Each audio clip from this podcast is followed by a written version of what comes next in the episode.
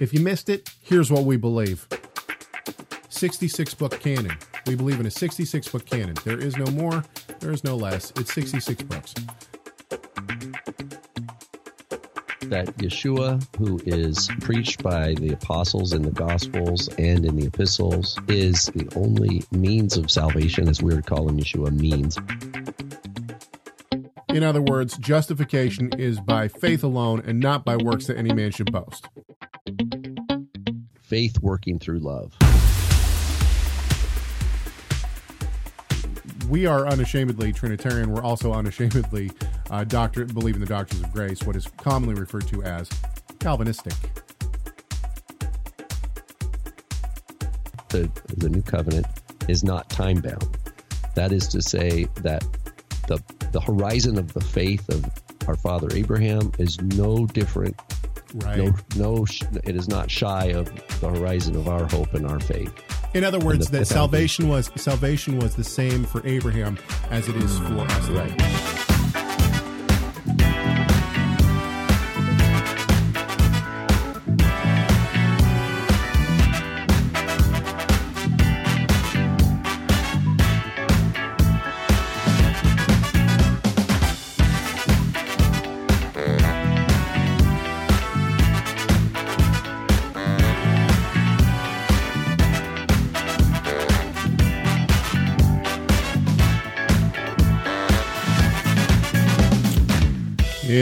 Wednesday, May 13th, 2020. This is Messiah Matters number 300. Quarantine haircut or black market barber, you decide. My name is Caleb Hegg. and desperately in need of a either one of those. I'm Rob Vanhoff. Yeah, you know, I got to say, I just like to commend all the black market barbers out there who are fighting the power and getting giving haircuts anyway. Good on you. Oh yeah, how's it going, man? You enjoying quarantine still, or what? What are we at? Like day? Who who who can count? I don't know, man. It's crazy. This is ridiculous. Uh yes. Oh well. Well, what can you do? Um we've had an interesting interesting week on How the uh, on the YouTube comment trail. Oh yeah. It's uh it's been an yeah, I, I mean I don't know what else I don't know what else to say. It's just uh it's been interesting. So, and that's what we're going to talk about today. Um yeah. What's been going on with your congregation? You guys uh you guys uh been We- meeting online just still? doing- yeah, we're just doing uh, live stream, um, which is, you know, it's it's just it's not real community. yeah, you know, it's tough. Yeah, it is. No doubt. We're trying to do the same thing. I think we're gonna we're gonna fight the power, uh, and and try to meet this uh, this Saturday. Uh, you know, we'll we'll take maybe the Constitution with us, and if they uh, if the cops show up, we'll just say we have a permit.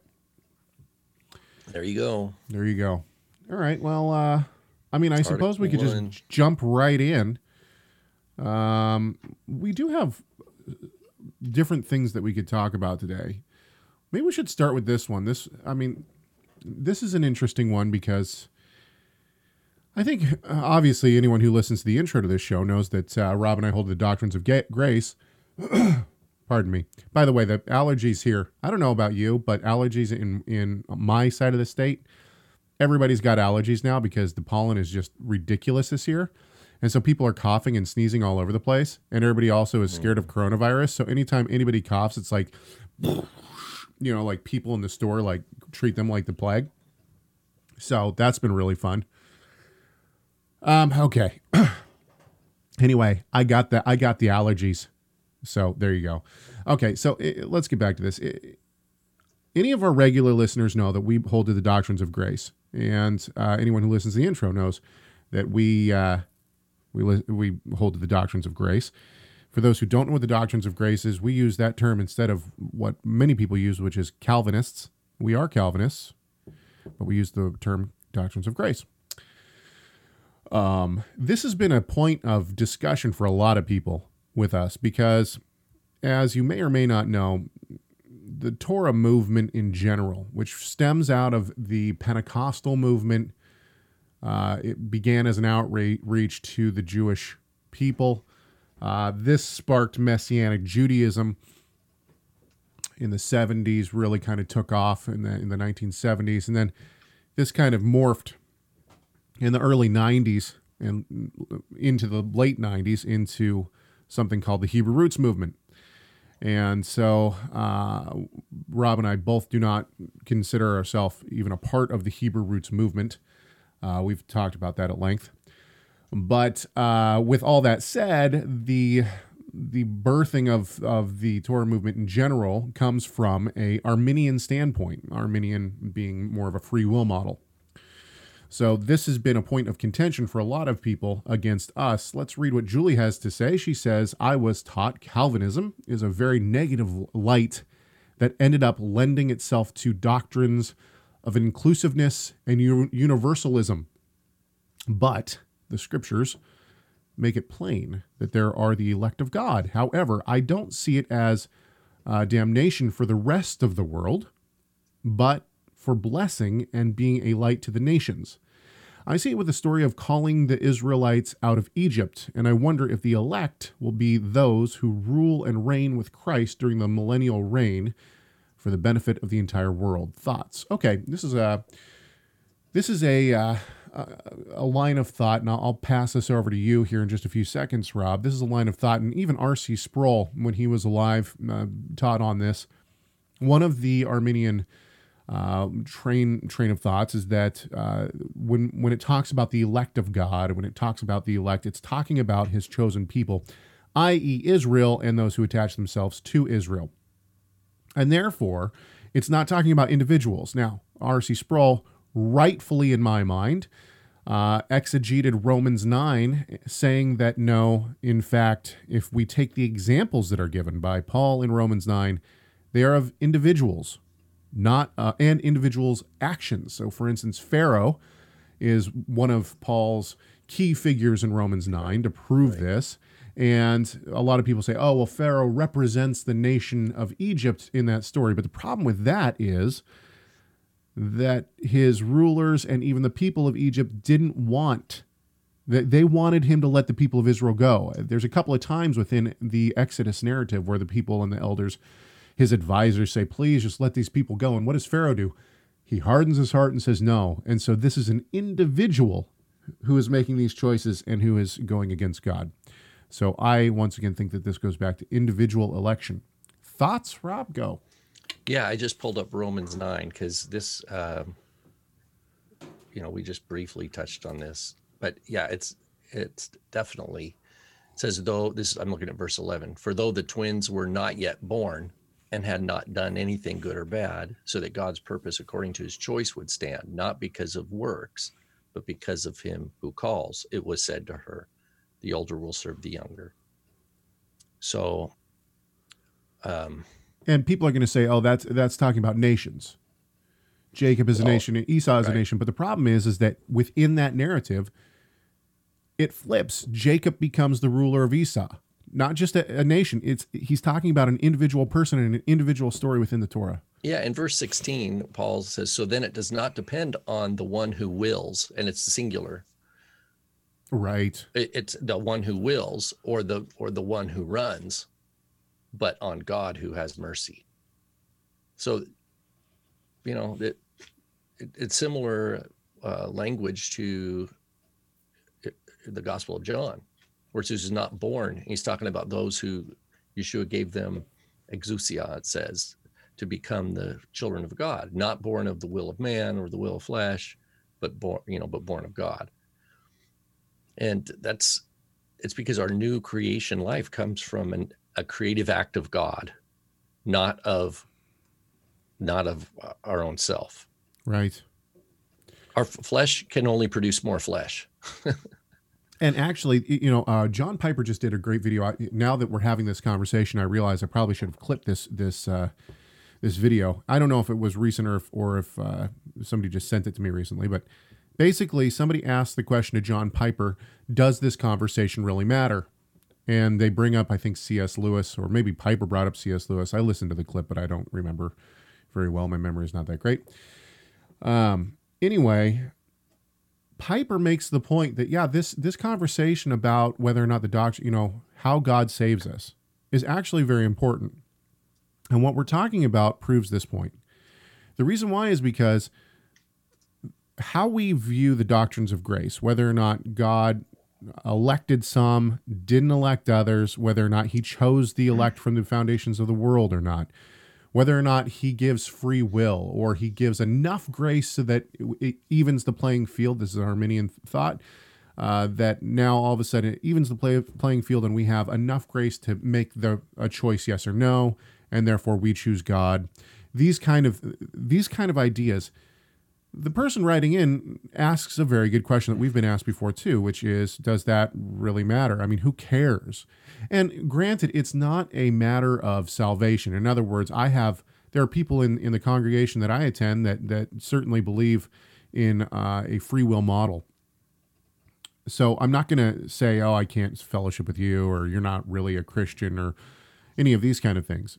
But does the conversation matter? I think the answer is absolutely yes for this reason how we understand these points and these uh, matters of the doctrines of grace affect how we translate the rest of Scripture. It becomes a hermeneutical point. And we've we've tried to show this before. I see this especially when you listen to people preach who are, uh, you know, avid free will model uh, theology people. For instance, Dr. Michael Brown is one that comes to mind. He's debated uh, James White on the doctrines of grace, and James White is one of the people who actually helped me come to my understanding of the doctrines of grace. Now, this was before, uh, you know, I used to hold to Arminian theology, and uh, so anyway, I I think that how we how we view these matters actually basically you know and this is why when people say, "Oh, well, I don't believe in Arminian theology," you know, I don't believe in a free will model, and I don't believe in in uh, the doctrines of grace. I kind of, you know, I'm somewhere in the middle or whatever. Well, you can say that, but the truth is, is that, you know, there is. They don't understand that what's at stake. I, I think it's not just that, but yeah, I mean, there might be some. I think that there might be a little of both going on, but ultimately, the fact of the matter is, is you either believe that God predestined or He didn't and you know, James White makes the point very poignantly that uh, a, a free will model inevitably inevitably will bring people to open theism, which is the idea that God doesn't isn't in control. He doesn't know the outcome. He's just, just giving a, an educated. Well, here's the other guess. thing. It, it depends. It it puts too much weight. See what what Paul says is that we we we have this treasure in earthen vessels and our earthen vessels break. The the, the man um, is it in is it in Hosea Hosea where it says that the the the chesed of man is like the dew, like the the faithfulness of man is like dew. It's like there in the morning and then it's gone. It's yeah, it rises. Right? Like you're if you're if your if your walk with the Lord depends on you, you're going to fall. You're going to fall away, and you're, you're which means you're never, which means you're not really you're not really understanding. We just read Luke this last week. We're reading through Luke, so we read Luke 14, where it talks about the the counting the cost, you know, and and you can only be my disciples if you hate your mother and your father, and your wife, your children, your brother, sister, and even your own self. And you have to take up your cross and follow me, right? And and because it's all these crowds are following him. And why is he doing that? Why, why not just say, "Oh, everybody, come on, everybody"? You know, there's a huge crowd following him but the dividing line what what we are able to stand on is when our own heart fails us god's faithfulness remains. This like uh, when peter peter right? I'll die with you lord. I'll die with you. Right. He says listen you know i know you're zealous and everything but you know you're going to deny me but I've but I've already interceded. I've right. prayed for you. I've prayed for you, right? And you're going to be restored, and then you're going to you're going to build up your brothers. So Peter's just like, I'm all in. I'm all in. Uh, he he would be kind of an Arminian kind of viewpoint there. I'll die with you. What he doesn't realize is when the testing comes, he's gonna he's gonna falter and fall and crumble. Right. But it's because of Yeshua's intercession for him and Yeshua's will that you're mine. Peter, you're mine. You belong to me. When you fail, you're still mine. But Peter doesn't, he, he's in the dark with respect to that because he hasn't matured spiritually to know, he doesn't even know what's going on. And, and he can't be expected to even know, right? Because Yeshua's telling all, he's telling them, you know, the Son of Man will be handed over and crucified. And they're like, no. So the idea is, and in First John, I, uh, it says, you know, if our even if our heart condemns us, God is greater than our heart. What's he saying? He's saying that that your faith will falter. Your salvation is not based on your faithfulness. It's based on Messiah's faithfulness right. and his you belong to him you are a possession you are not you- you're not a you're not you're not a possession of yeshua based on you working really hard to impress him to get in. And then if you ever and you want to leave you can just leave whenever you want. That's that's just not the way it works. Right. that you are if you belong to messiah paul writes in galatians if you belong to messiah you are abraham's seed. You're heirs according to promise. You you know some people say oh well that means i'm just a robot. You know the, the only time in the torah where it goes wrong with israel with moses or aaron it's when they come up with their own ideas Eh, hang on, you know, my, my, my, my father once said to, to me, if because I used to use this, I used to use that exact argument. I am not a robot. God did not make a bunch of robots that were going to, you know, just do what he wanted. And my father said to me, "You're right, he didn't. Because if he did, none of us would sin." That's exactly right. Look at Mo- when when does Moses falter? Moses falters when all of a sudden he gets so upset and then he strikes the rock and he says, "What do I need to do?" And he he and God says, "You failed to trust in me and to sanctify my name." Right. And what it shows is that if Moshe had a, a moment of free will, that was it. Aaron, when if Aaron had a moment of free will, it's when he did it's disobedience. I- free yeah. will in the Bible, the free will is always disobedient to God. I wouldn't call it free will. I'd call it will. Well, but yes, that, Yeah, our, what, I mean is quote free. Right, Our- it's our- actually bondage. It's actually bondage exactly. to sin. Yeah. our, our will is uh, is is sinful, hence sin. yeah, the flesh produces flesh. That's what it says in the Gospel of John. That which is born of the flesh is flesh. That which is born of the spirit is spirit. And before people new before people start writing comments on this YouTube clip, uh, Calvinism uh, historically has always said that God does not is not the author of sin. It is man that sins. So there is will. There's just not free will. This is, I mean, this is the comment that always comes. Oh, so you believe that God makes us sin? No. Yeah, and what Luther called uh, what he called uh, the bondage of the will. He he wasn't going to call it free will. He says it's it's it's slavery to sin. Or slavery to Christ. Yeah, yeah. And so the very image of slave means that you're a possession. Right. It, you can't. You're you're not a slave. And then like, well, I can you know I could leave whenever I want. And then you're you're mixing. You're mixing things that essentially differ. Yeah, yeah. Anyway, so Yeah, it's a good question. All right. Thanks, Julie. Great question. Um, and I just put our producer. I don't even up. know. I don't remember what her question was specifically. Did we answer? Like, did I we? think so. I I mean, it was a good conversation nonetheless. Um, so before we go on, and we'll get into this now, we'll get into our main topic now. Um, but before we go on, if you'd like to be a part of the conversation, 253 465 3205. That's our comment line. You can call, and uh, no one's going to answer that phone except for an answering machine. You can yell at us. You can scream at us. You can say you love us. You can pray for us. Do whatever you want. Um, and we listen to every single one of them. At least I do. Uh, I send most of them to Rob too. And then uh, you can also send us emails, chegg at torahresource.com. It's C-H-E-G-G at torahresource.com. Don't forget that this show is not only brought to you by your beloved producers, executive producers, and, uh, well, executive producers, associate producers, and all who support this show, but also it's brought to you by Torah Resource. Go to Torah Resource and find all sorts of wonderful resources, free and paid. Okay.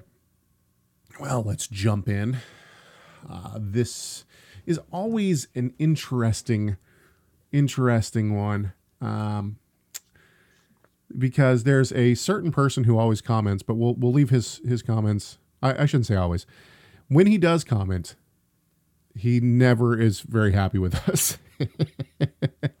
uh, but let's go to John first. John left this on. So I clipped a part of our our show last week where we were talking about scholars versus Hebrew roots teachers. Okay. Now, I want to make this very clear before we start this conversation for anyone who is uh, who, who who is listening and is going to fly off the handle at this. I don't hold I don't believe myself to be part of the Hebrew roots movement. And I believe that most Hebrew roots teaching, like most false teaching, has some things that are very good. Even within Mormonism, they say that Jesus Christ came down from heaven in the form of a man and died on the cross for the sins of the elect. Okay, well, that's true. And that's the core of the gospel, isn't it? But you got so much other stuff that's wrong that we would say that they're heresy. Now, I wouldn't put the Hebrew roots movement in that uh, category. In fact, I think that there are a lot of people in the Hebrew roots movement, if not most people in the Hebrew roots movement, that are genuine believers and saved. The problem that I have with the Hebrew roots movement is that the teachers predominantly, I would say 90% of the time, have not been trained in any biblical uh, training at all, whether it's uh, from a mentor or anything like that. It's mostly internet studies. And the problem that you have is they're bringing in a lot of heretical and non biblical forms of interpretation and also doctrines that are wrong. And therefore, I see this as false teaching. So, the, the people who are going to push against this, you wouldn't push against this if I was talking about Catholicism. You wouldn't push against, you know, Catholic teachers. You wouldn't push against this if I was talking about Mormon teachers or whatever. Just because you follow a bunch of these people doesn't make them right. It doesn't mean that they don't have wrong wrong things that they're saying. So, I mean, I'm sorry, but when you bring things in like Paleo Hebrew interpretation, how do you think that we got the Book of Mormon? It's from people not having a solid faith that believed act, in truth. Yeah, that's a good point, Caleb, because as like one of the things we look at in our critical issues class, which Tim Hegg and I co-teach usually in the springtime at Torah Resource Institute, plug, cha-ching. Or what do you do like when you do a plug, like a shameless plug? Um, is we look at weights and measures. Let me get a tape measure. We look at those texts that were written, publications that were in the colonial times in America over the 200 years before Joseph Smith wrote the Book of Mormon.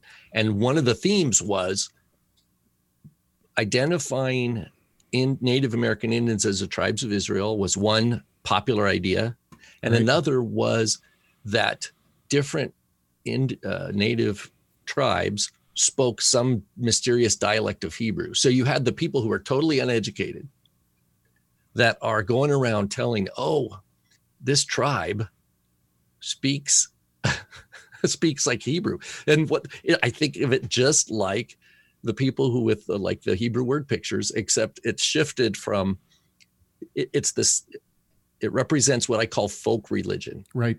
It's folk religion. Well, and and we see this not only. I mean, let's F-O-L-K. take let's talk. Let's take something like uh, Judaism, for instance.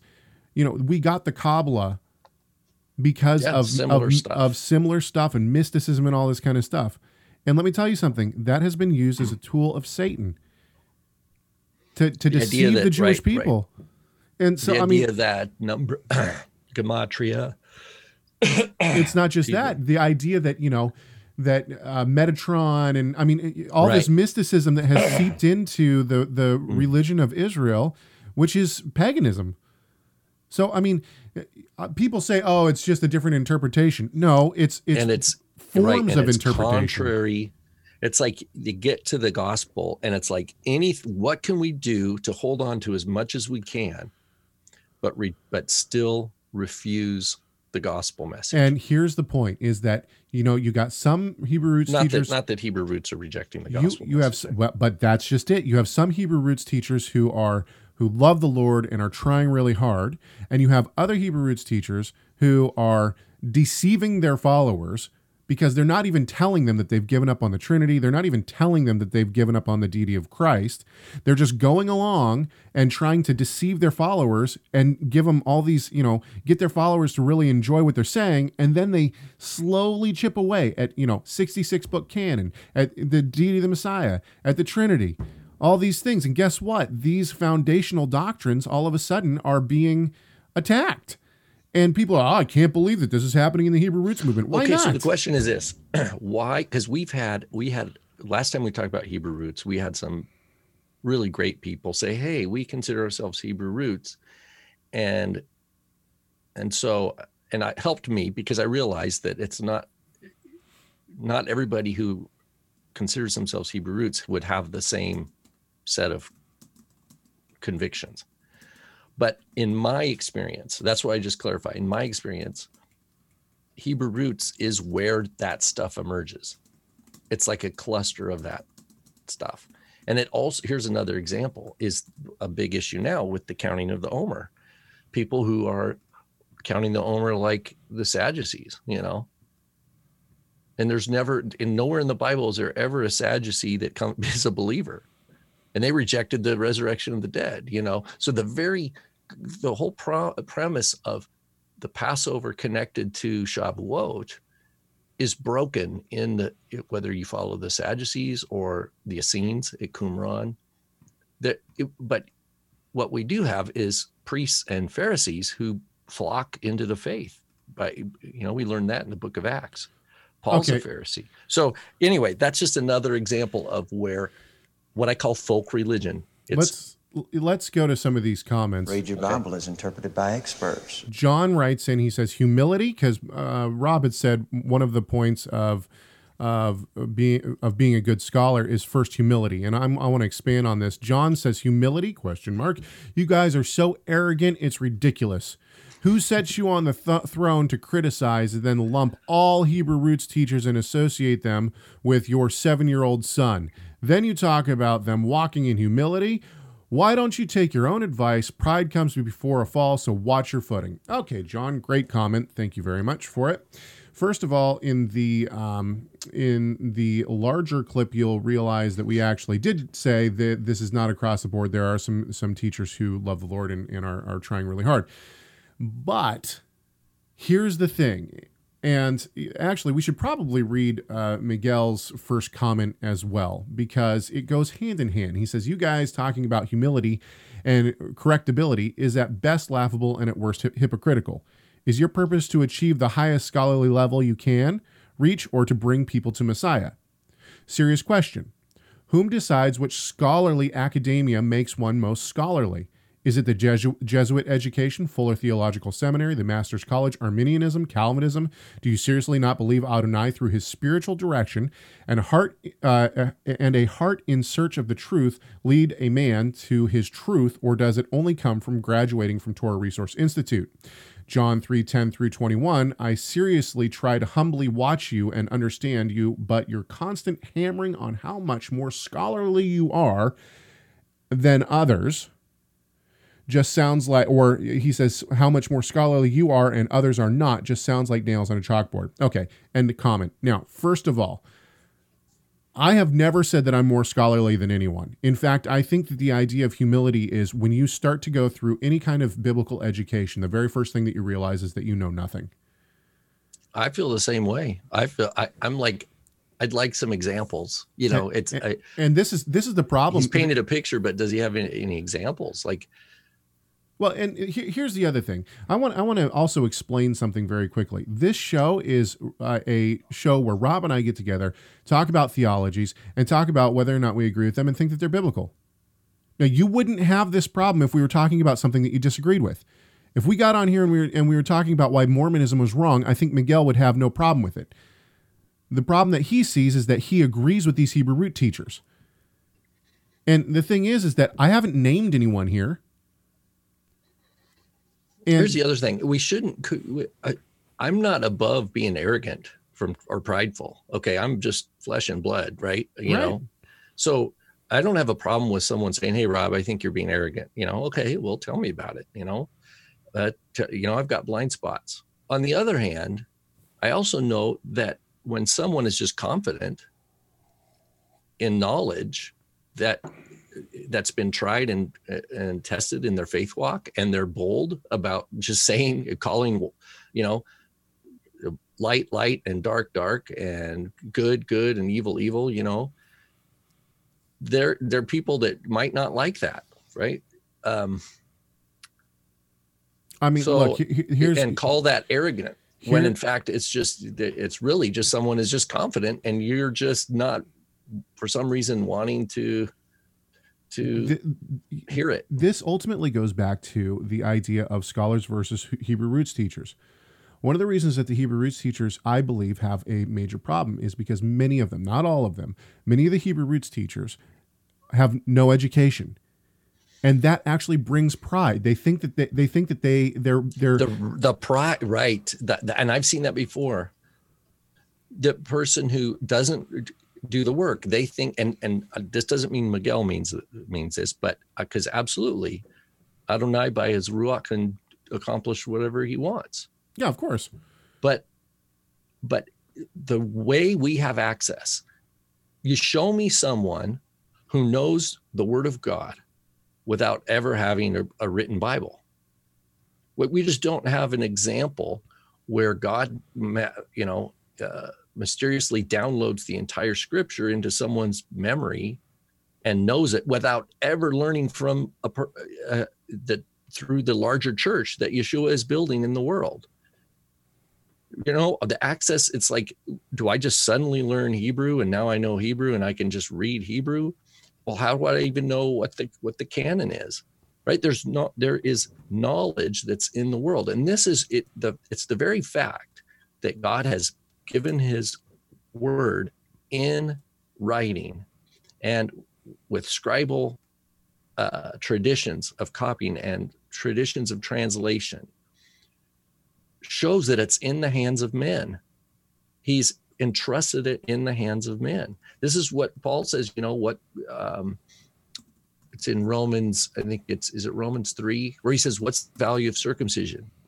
You know, much in every way. Unto them was entrusted the, the, the oracles of God. Right. Right. And then he says, "Well, what if what if they were uh, unfaithful?" He says that does not know uh, That doesn't make Their the promise. unfaithfulness null- does- yeah.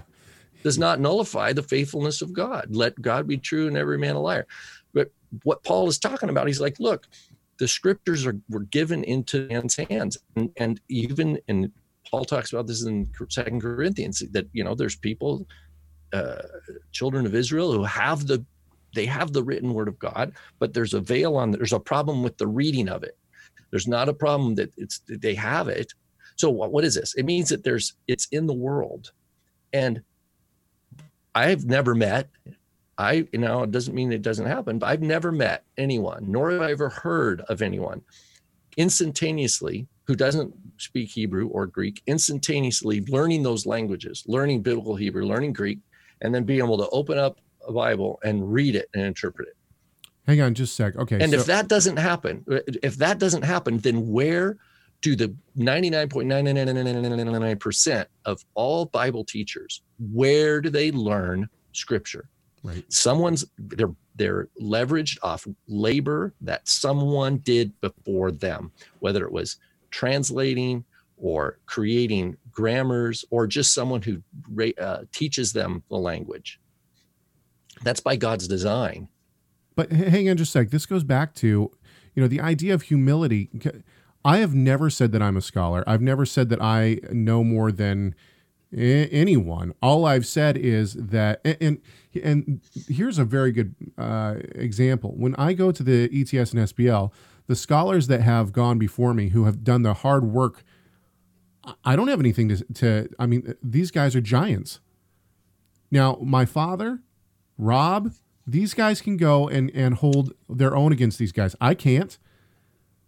I Well, I I, have- don't, I wouldn't even say that. I That's have- a, that's I- a that's a but I have education, but I'm I'm I mean I'm not putting myself on the level of these guys.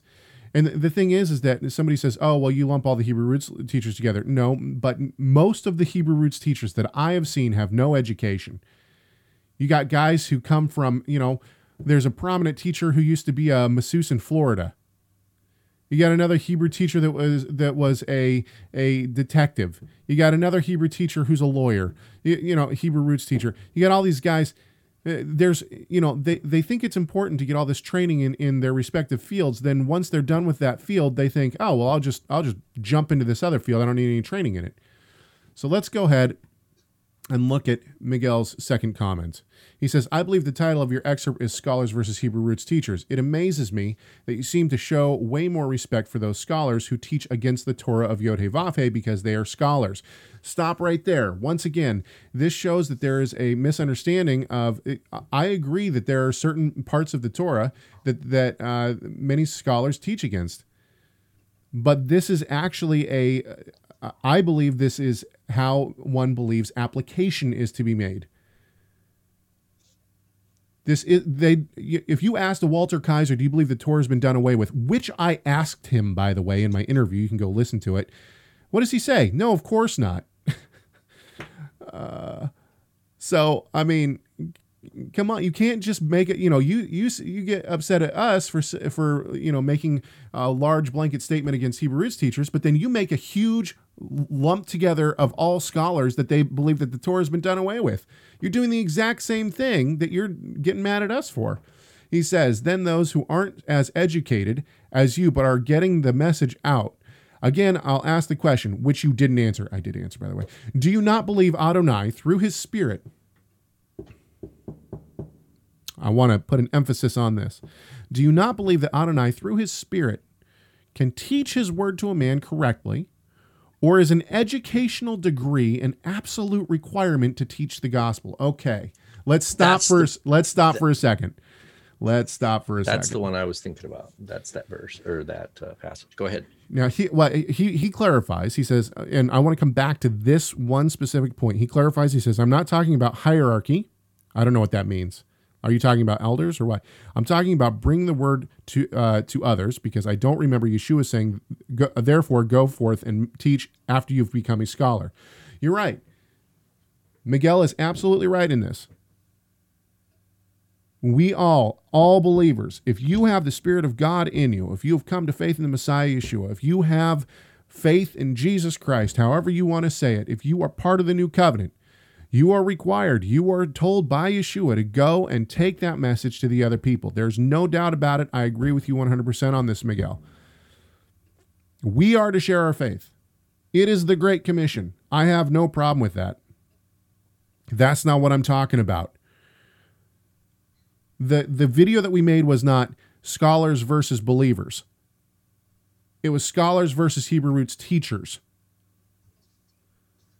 The fact of the matter is is that there is a difference between your average sit in the pew believer at church who goes and gets edified, gets lifted up, goes out and shares his faith with his, with his next door neighbor than there is with a person who has been put in charge of educating and put in charge of the spiritual growth of five people, 10 people, a hundred people, a thousand people. It is a different charge, and this is one reason that that uh, the the gospel or that the Bible actually tells us that it is a good thing to to want, but that teachers are are judged more harshly. Why? It's not talking about every average believer. It's talking about people who take on the charge to become teachers and leaders and lead people in a spiritual life. And this, in my mind, requires education. Okay, back to. Could you read that one more time? His Yes, I don't know. he He's teaching by his word. he says, again, I'll ask the question which you didn't answer. Do you not believe Adonai, through his spirit, can teach his word to a man correctly? Okay, pause right there. To teach his word. This is what I was trying to get at earlier. What seems to be, and this kind of the same thing, Caleb, you were just saying, but it, maybe from a slightly different way of describing it.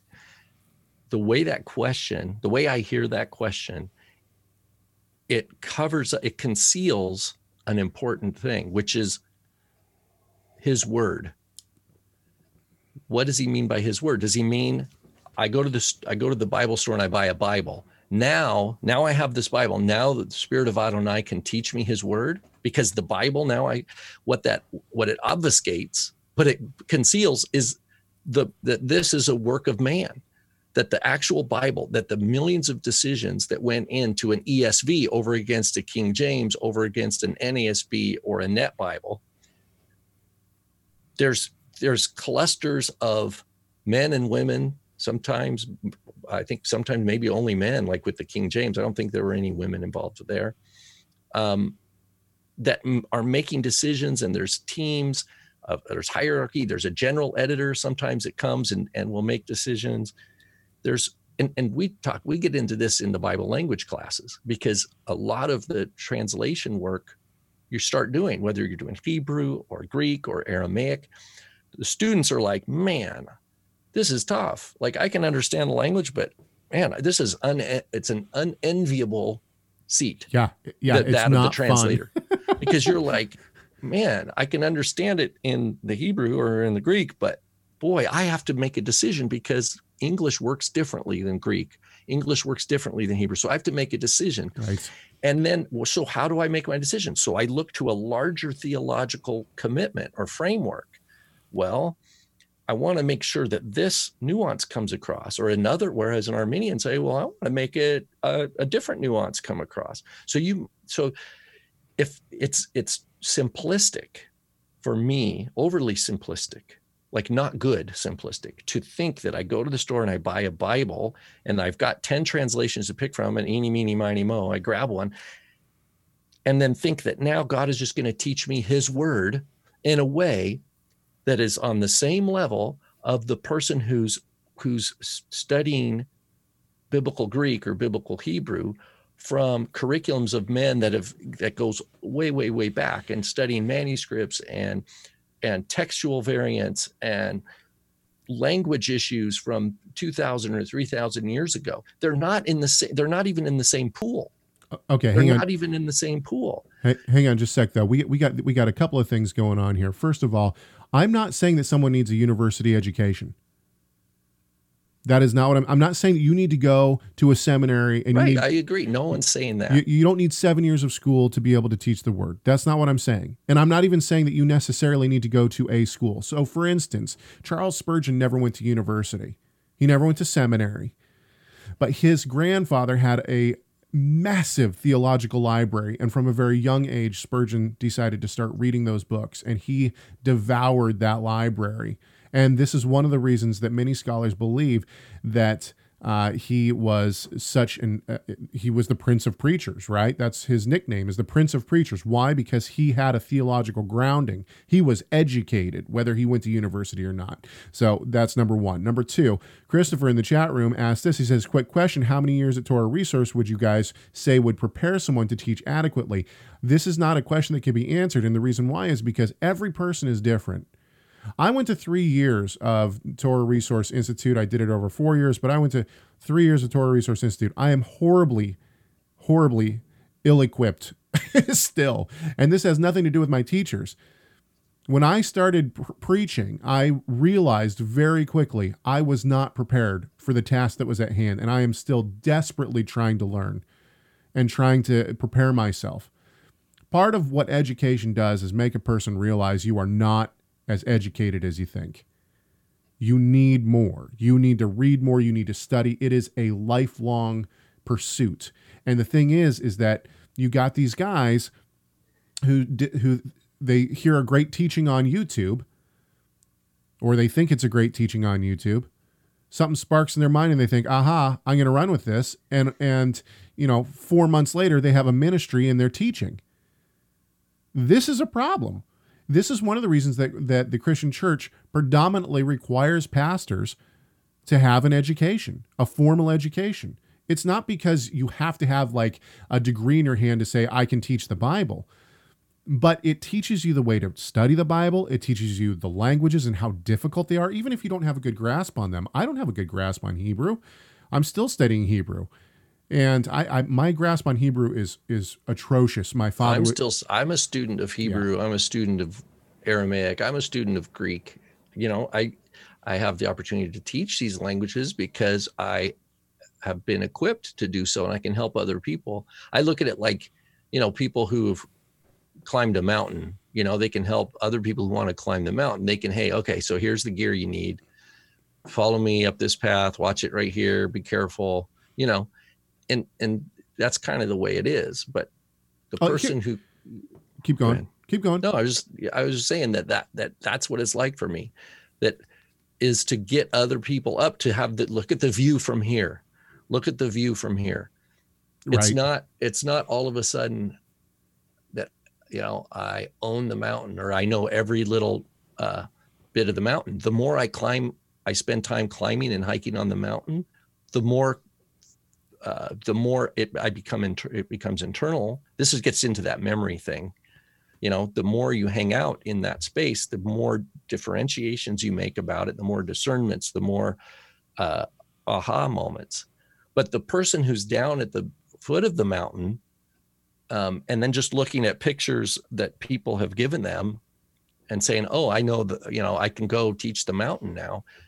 You've never actually set foot on the mountain. You know, Uh, it's just an analogy. Here, here- here's uh, two conseq- Here's two aspects of this that I think many people don't actually consider. First of all, if you think you've been called to be a teacher of the Word of God, it is a very high charge. You're handling the very Word of God and you're bringing it from the Bible to the people so that they can understand it. If you don't think that this deserves some education, if you don't, I mean, I don't care if you, if you think of this, if you're 60 years old and you think God has called you now after your job to come to preach the word to people, don't you think it's worth four years to learn how to do that? By the time you're 64, you'd have a very good education and you'd be very well equipped. Why do people think that they can just jump in? That's number one. I, in other words, for for you teachers out there, I think you des, you owe it not only to yourself but also to the Word of God to get some education. I'm not saying you have to go to university or anything. I'm saying that there, you know, find some form of education in biblical matters. You know, attach Here's, yourself here's, to a here's what we need to remember. Here's what we need to remember. If we're going to apply, and it sounds like we're applying, applying Matthew 28.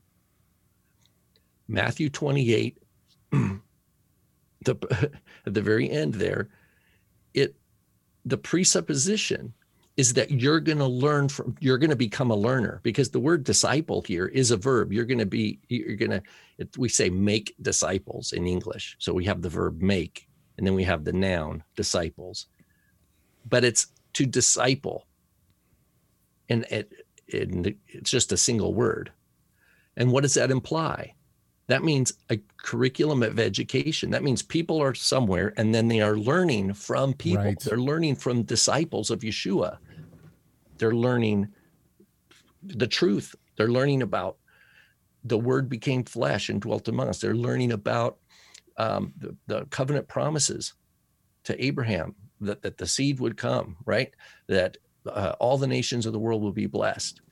That um, repentance from dead sin right? From idolatry you know those who came from pagan backgrounds you know they're not of the stock of abraham. Right? they hear they abandon all that and they they they're learning a new uh it's there's a cur- i use the word curriculum. It's like new stuff.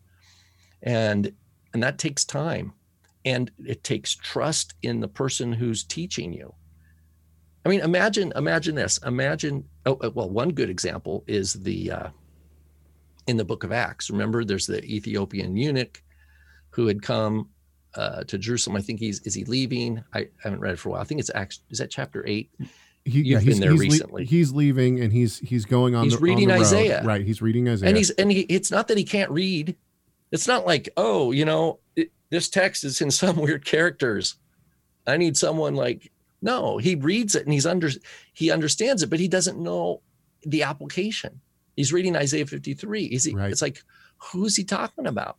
And the Lord said, okay. So the Lord created this moment where you have the person who's who has access to the word of God. They've got the written word of God, but the humility in the eunuch's heart is I want to understand this, but I don't. right. And God provides at that precise moment Right. someone who knows and explains. And then he, boom, he gets baptized. Right. That's that to me is the picture. That's the picture of of you the presence of the word of God in the writing, the hum the heart prepared by God with humility and desire and the childlike faith, and then God provides a teacher, someone who, who connects the dots. right. And Yeshua gets the glory, and the person increases in now has like knowledge of the kingdom of God in a way that they were like, wow, I didn't even know this was where this was and his life from there on out, uh, you know, for the rest of his life. That eunuch is like, boom, now he's prepared. He can share about Isaiah 53 with someone else down the road, for example. Anyway, that's just another I- scripture that comes to mind of how this unfolds. I want to go back real quick. You know, the the idea that uh, anyone can become, you know, that basically anyone who has the Holy Spirit can become a teacher and can be a pastor or a, a Bible teacher. What this does is it degrades the office of pastor and of teacher. And it makes people think, oh, my pastor is just, you know, it's no big deal. And in some ways that's true. We should understand that our pastors and our leaders are they're they're men that are sinners just like the rest of us. They need prayer, they need help. Sometimes they need people to come to them and say, "How are you doing? Are you okay?" Those kind of things. Right? I mean, they're people too. But at the same time, the idea that oh, anyone can do this, it's not a big deal. All you have to do is read a couple of Wikipedia articles and you can be a pastor. It, it significantly degrades the fact that it is a difficult, hard task to become a person with the knowledge to do what this what what God is requiring of you. I remember, I remember it's 20 years ago now. Um, you know, my family was part of a messianic community, and we had people that were morally, you know, exemplar people, you know, and but we didn't have. There was no one in leadership that had training, and so what happened was we would get internet, and someone would go on the internet and, you know, learn a little bit of this, learn a little bit of that. And then teachers would come through. You know this is still coming on the, there was a thing called the prophecy club. Remember this is where michael rood had his circles right and you had different teachers coming selling their wares. They're like peddling their little whatever their little book was or their idea. This is where the time of that messianic seal remember the Right. messianic seal? Oh guy had he toured. Oh i saw this in jerusalem. It's from the church that james was at. Right? and um uh and you know selling his book. And that's how that's that's how that menorah with the star of david and the fish got started and and well but you know the the jews don't want anybody to see this. So it was like it's something you could never actually show. You, what you're describing, and but it will let me finish. In the end that community went through uh, there were so many different teachers brought in. It didn't survive. It it it was it's really there's so much pain and sadness on the other side of it and i think god god allowed it to happen because he's like look you guys are doing going according to your, the desires of your own heart you're going at what's seeing what's right in your own eyes and there's there was no corrective teacher see, but thankfully there was there was a, a few people that knew your dad um, See, and that and that's what I was going to say is that the, is that I was on the totally opposite side of the coin of that. Now, keep in mind at the, at the time that this was going on, I was young. This is like i'm talking 99 2000 like right around in See, I'm, I'm thinking even before that. I'm thinking like 95, 96. I was 14, 15 years old. But the difference was is that we had in the community that we were a part of, we had four elders, and some of them were trained, like well trained. My father being one of them. And when those teachers came through on that on that prophecy train, they said, "Not a chance. This doesn't line up." And because of that, a lot of people in the community were shielded from those things. They didn't buy into the, you know, Messiah's coming back on 9999 and they didn't come, you know, none of this stuff. So that that difference of having leaders that were trained shows the difference between the, congregation that you were part of that broke up and the congregation that I was a part of that is still alive today. Finally, now ma- in both cases right there's there's times where a Oh, yeah. community goes through trials and Of people course, leave you know yeah. and stuff like that that's just the the nature of the deal um, Miguel finally says, and I had written, you know, we, we went back and forth on this, but Mig- Miguel finally says, um, he says that uh, because I had said, yeah, I think it's important for a, a, a leader and a teacher. I said anyone can share the gospel, of course, but a leader and a teacher of a community should have an education. He says that's such an outrageous false equivalency. It's like saying you should never change the oil in your vehicle or a flat tire because you're not a trained mechanic. Okay, hang on just a sec. I love this analogy because I'm going to take the analogy and I'm going to say you're right.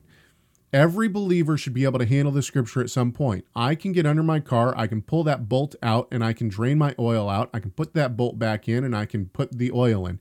And that's like any believer who can share the gospel with his next door neighbor. And I think that's exactly every believer should strive to be able to have some efficiency within the scripture. What I'm not going to do is try to change one of my engine heads. And this happened to my wife and me. Her car, when we when we first got together, her car blew up our mechanic said you need a new, you, know, your head's busted. What am I going to do? Try to take the engine out myself? Try to take the entire engine apart and replace the head? Not a chance. I have no training in that. Now, could I watch a YouTube video on how to do that? Probably. Am I going to do that? Of course not. But you think that it's, I mean, I liken the the uh, handling of scripture with surgery. You're not going to choose a doctor. Well, here's on- here's here's an example too on that. So I remember, so we had, uh, uh, you know, I had someone to help me, and we were like, we got to change because the water pump in our car went out, and I could do oil. I've done. I can do oil. I can do brakes. You know, I can do stuff like that. The water pump in this, it was a like a 1994 Taurus or something like that, and it was like, oh man, you know there wasn't it wasn't like the old chevy engines or anything like it's everything's tight so you have to take all this stuff out just to get to it and there's bolts all over the place and we used you know we had the manual. We had youtube videos How you many know. bolts did you have left over when Yeah, the whole thing was put, doubt. put in? the point is this. In the end i told justin who helped me do it i said if you I, I couldn't have done this without you. I mean because there was so there was stress there was a learning curve there was the the con the fear of the consequences. Like this is my family's vehicle. Right. and if i can't fix it you know we're you know but i got to do this because we can't afford to take it. And Right. so all these things are pressure on on the dad you know what i mean? But it's like with the teamwork with the drive to do it taking breaks when i'm getting stressed you know come back at it we can do this we can do this squeezing into this place getting it done it's like yeah we did it. But you know what? We followed the directions of people who knew how to do it and had mapped it out. We didn't invent we didn't we didn't just say oh you know i think i'm just going to use this kind of bolt because i don't need to listen to the guys who wrote the the book right. it's like the gra- hebrew grammar book i don't need to follow the hebrew grammar because i know that the aleph is an ox head and i know the bet is a house so Right. who who those arrogant people man they have they buy their hebrew grammars the spirit of god doesn't need grammars And there are people That who actually believe that. There are people who will like- actually say, I, like, I okay if that's Yeah. where you're at then you know have fun call me in a couple of years and we'll see how you're doing you know here's here's the end all be all point. When it comes to teaching and preaching and guiding people in their spiritual life, this is such a daunting task. And it's such, I I mean, think of it this way you're holding people's spiritual lives in your hands. You might not think that, but if you don't, if you are teaching, if you are a teacher and a preacher, and you don't think that, then you have not understood the calling that that people will rest their spiritual decisions and their spiritual theology and those things on what you're saying. That is a huge undertaking. Whether it's one person, two people, three people, or a thousand people. And the fact is, is that we should not take that lightly as pastors, as preachers, as teachers of the Word of God, we should be on our knees praying daily that the Lord helps us handle the Word correctly. And if you're not willing to get some education for that, you shouldn't be in this. You need to find a different thing to do. Whether you're retired and you want something to do, take up golfing. If you're looking for a profession, you think God's put you into the uh, the realm of teaching and preaching, that is absolutely wonderful. Go get some education. I don't understand what the what the push is against this. You know, and we got teachers in the in the Hebrew roots movement and in the Torah movement who call seminary cemeteries. What is wrong with people? It's so sad. And it's just it, it makes no sense to me. And to me, a person who's going to get up in front of a group of people, whether it's on the internet or whether it's in person, and teach with no education, that is arrogance. That's saying, I know better. As opposed to somebody who is humble, and, you know, it grieves me that people think that we're not humble. But as opposed to people who are humble, who say, you know what, I don't know it all. I need to sit back. I need to learn something from other people. That is humility. And also being being willing to be corrected, which is a very difficult thing to learn. Okay, I think that uh, that will do it for today. It's been a long, arduous conversation, but I hope it helps. I, I mean, look, I want I I want to end this whole conversation with an encouragement if you feel like the Lord has has uh, brought you into ministry or brought you to teach, it is a very high calling, and the Lord brings people that He uh, that are special people to do that. And uh, Lord knows that some of us are struggling to understand why the Lord has brought us into a place like this. If you are in that place and you need some education, find somebody who has been educated, whether it's a person, whether it's a school, whether it's whatever. I mean, if you have the time and the ability to sit down in a, a theological library like Spurgeon did, start reading and find somebody to help you uh, go through that stuff.